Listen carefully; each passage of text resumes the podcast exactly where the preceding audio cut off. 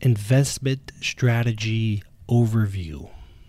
Another big one. Another, uh, it's just a disconnect. So we're just trying to smooth out the disconnects, that gap between what you think you're doing and what you're actually doing.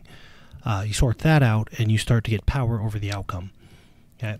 It is a core concept right here. It is one of the last core concepts. There'll be about one more after this, probably, which helps determine the base case, which is a combination of investment strategy and macro belief.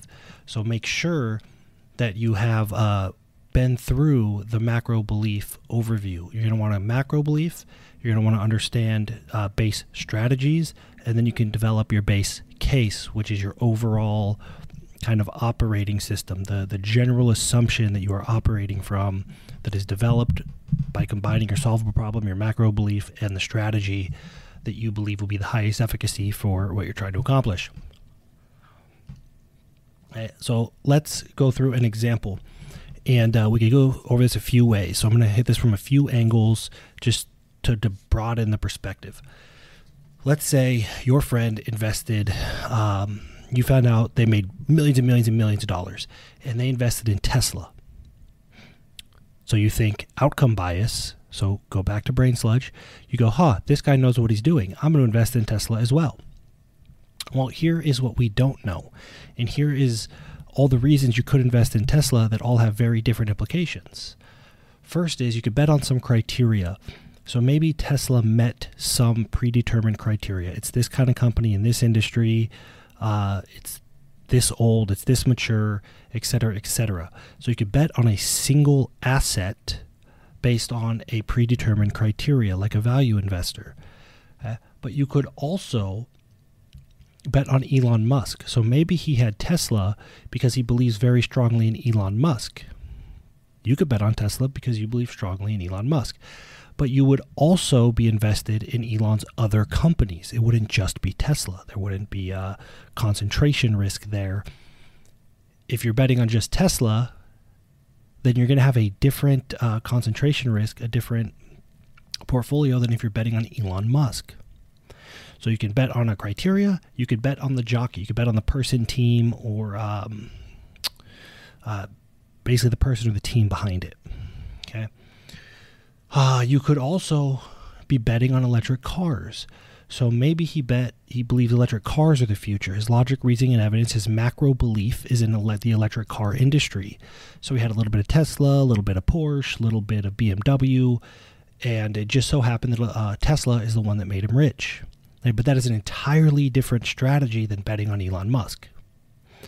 So you see how these strategies are different. He could have been betting on technical analysis. He could just be looking at the chart he's a trader. So um, it just so happened that the the volatility and volume lined up in a way that his brain said, "Yes, I should invest in this." And that is different than investing in electric cars, investing in Elon Musk, or in betting on uh, Tesla as a company. The chart has very little day to day, week to week, very little to do with the fundamentals of the company. Over a long period of time, it represents the fundamentals of the company. And so you see the difference there? Uh, and I'll get into this a little bit uh, deeper or you could guess. A lot of people just, hmm, what stock should I pick? And they're just looking randomly with no real criteria. That is a horrible strategy, in my opinion. Uh, you know, just throwing darts. If you throw enough darts in the dark, maybe hit something. Uh, but that's not a strategic way. I don't really consider that a strategy. Guessing is not a strategy, but a lot of people are guessing and thinking it's a strategy. We want to have something a little more uh, foundational. Okay. Another example, like an emerging market like the internet. Okay you could invest in the infrastructure of the internet. What does that mean? That means you may not have any belief about any particular thing, but you believe the internet is going to be the next thing. So then you would want to invest in the infrastructure. Who are the network providers? Who are the uh, who's providing the hardware? Who's providing the software? Uh, maybe you're investing in you know you, would want to split your bets among all that stuff because you only need one google to go a gazillion x okay? so an infrastructure strategy is going to be tiny bets across all of the things what would need to be true for the internet to work well everybody needs a computer in their house everybody needs a computer at work so you might invest in microsoft and apple right Everybody's going to need to have internet, so you might invest in Comcast. Everybody's going to need to have, et cetera, et cetera, et cetera. So it's less specific, but it's a bet on an infrastructure. And that's a perfectly good strategy. But if that's your strategy, you have to know that's your strategy so that you can allocate your resources uh, appropriately. You could bet on founders. You could say, man, Peter Thiel and Larry Page and uh, Bill Gates, or just one of them. Like everything they do, everything they touch turns into gold. And then you would bet on all the things that they're partnered with and uh, investing in. And you might make smaller bets spread out amongst more companies. If they only have one company, you might make a bigger bet on that company. Okay? So your strategy is to bet on the jockey. That's a perfectly good strategy. But you have to know what criteria you are using. If you are betting on the jockey, then you don't have to understand the whole infrastructure. Okay, so it's a focus, resource allocation. It's just a, getting a handle on what we're actually doing. You could bet on um, a component of the infrastructure. Like you could say, all right, I believe search engines. The internet's going to be huge, and people are going to search for things. So you might put a little in Ask Jeeves, a little in Bing, a little in Yahoo, and a little in Google because we don't know which search engine is going to take over the market, but it'll probably be one of these. And when one of these does, the returns will be so outrageous it'll make up for the losses on the other ones. Uh, so this is just betting on a component of infrastructure. See? So we're thinking about strategies now. Or you could guess and chase. Again, not my not my recommendation. You do you, not what I do. Okay? Now, crypto, because this is why most people are here. When it comes to crypto, same general concepts. You can guess, which is like picking a single coin, asking, hey, what coin should I buy? Hey, what coin do you think I should buy? Uh, hey, what coin is doing well right now? Hey, what are people advertising and marketing? Um, and that's just based on sentiment or FOMO. In my opinion, it's extremely poor resource allocation because you just guess. You like throw a dart and you get no feedback, and you throw another one.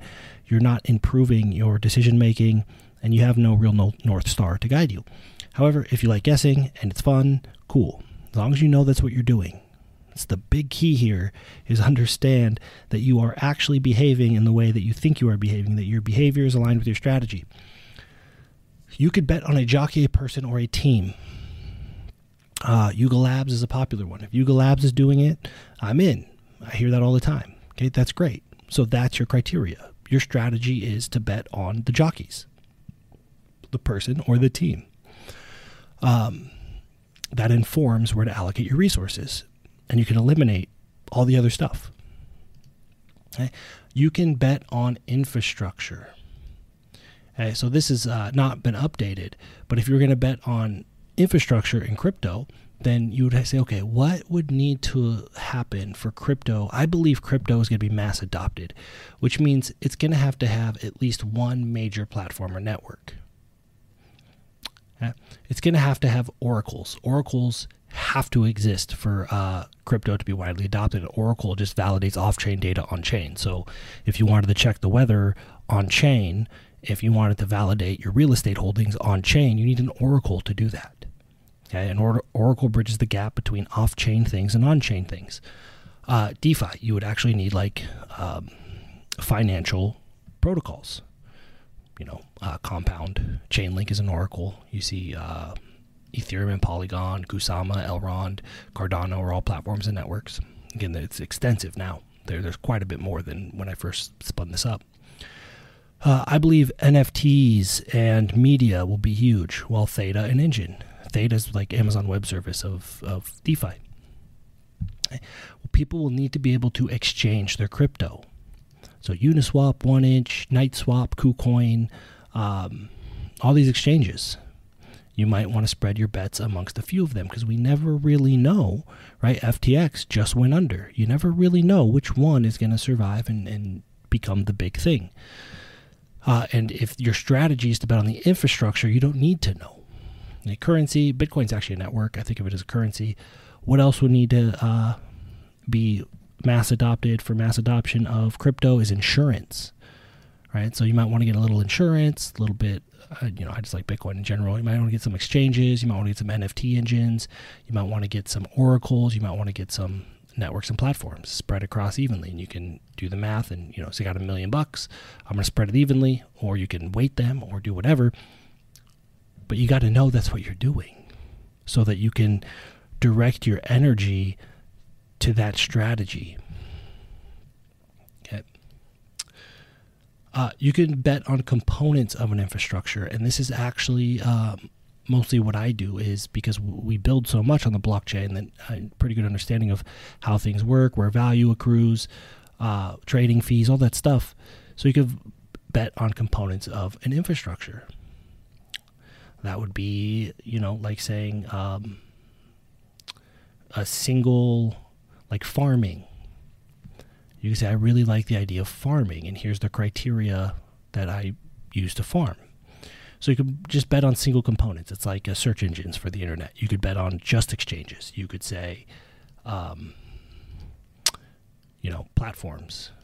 I'm just going to focus on platforms because honestly, if crypto is going to work, like Uniswap sits on Ethereum, Polygon sits on Ethereum, Theta sits on Ethereum. So you could say, I don't have the bandwidth or time, or I don't want to manage all this. I'm just going to bet on Ethereum, or I'm just going to bet on Polygon, or I'm just going to spread my bets across networks because no matter what, all of this has to sit on a network, right? A chain. That would be just a component of the infrastructure. You're just spreading your bets amongst networks, or you're just spreading your bets amongst exchanges or insurance protocols. That's just, you know, infrastructure within infrastructure. Or you could trade the market, and that's not actually a crypto thing. It's a huge disconnect. If you are day trading, you're not actually in crypto not if you're trading correctly. You could be doing forex. You could be trading uh, commodity markets. You could be trading coffee. People trade coffee. You could be trading anything. What you're really doing is you're trading uh, inefficiencies in the market. You're trading on uh, volatility and volume. So if you're just a day trader, the fact that it's crypto is irrelevant. Doing a bunch of research on crypto doesn't help you at all. Trade volatility. Um, so some of the best traders, some of the people that crush it in day trading crypto don't know anything about Web3. They don't have to. They allocate their resources to understanding uh, technical analysis, volume, volatility, et cetera, et cetera. Okay, keeping risk, risk on, risk off on a shorter time frame. That's not actually crypto. So, just as an example, if you are doing a whole bunch of homework and betting on uh, you know, infrastructure or a single project or components of infrastructure, and you're also sitting here trying to day trade, your strategies are not aligned. Your your resources and energy is not going to the to modifying your behavior appropriately. And so we got to know what we're doing. So just to recap real quick, especially in crypto, you can guess. We don't do that. You are welcome to. Uh, you could bet on a jockey, the person, or a team. You could bet on infrastructure, and you can bet on things with inside infrastructure, components of an infrastructure. Okay? Uh, and inside of that, you could love farming, but then you could only you could like farming uh, stables on high volume platforms, et cetera, et cetera. Okay, this comes to your macro belief. What is your investment strategy, though? It's a good question to ask because there's a lot of ways to do this, and somebody might hit it big with Google but unless we know what their investment strategy was, we cannot actually model it. The logic, reasoning, and evidence. Were they betting on the infrastructure? Were they betting on all search engines? Were they betting on Larry Page? Like, I don't know.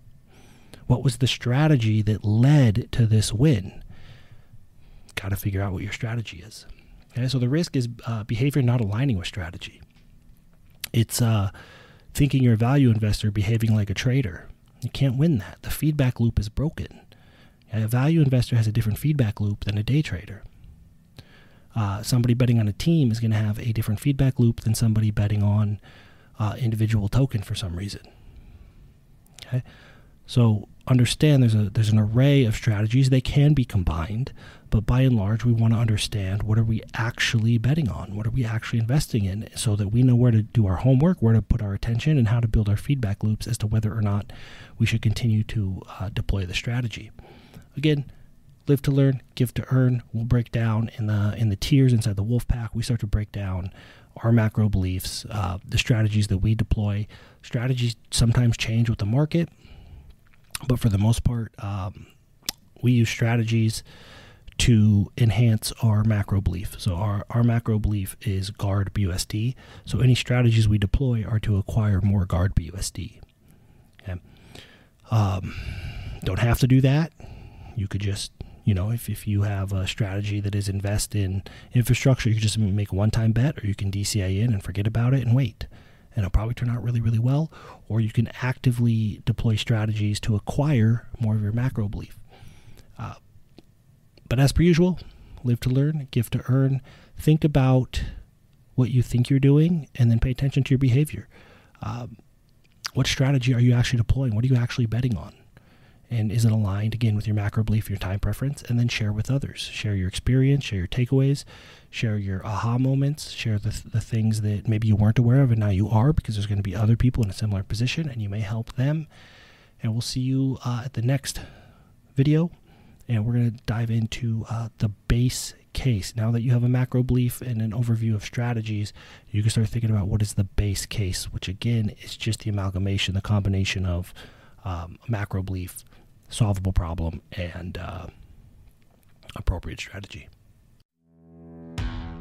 Thanks for listening to the Guardian Academy podcast. Hope it was helpful. If so, do us a favor, subscribe, leave us a review. Now remember, live to learn, give to earn. Reflect on and wrestle with any new ideas that you heard in this episode, and then turn around and share your experience with others. Remember, many of the audio files were pulled from video and turned into articles in our Knowledge Center, which you can access for free. There will be a link in the description. If you want to stay in the loop and hear more about what our members, our partners, and the community is doing, both in the real world and the Web3 world, check out our friends at Inside the Den podcast. Not only are they great dudes, they're highlighting and interviewing the movers and the shakers, and they helped us set up this podcast to be simple, helpful, and fun.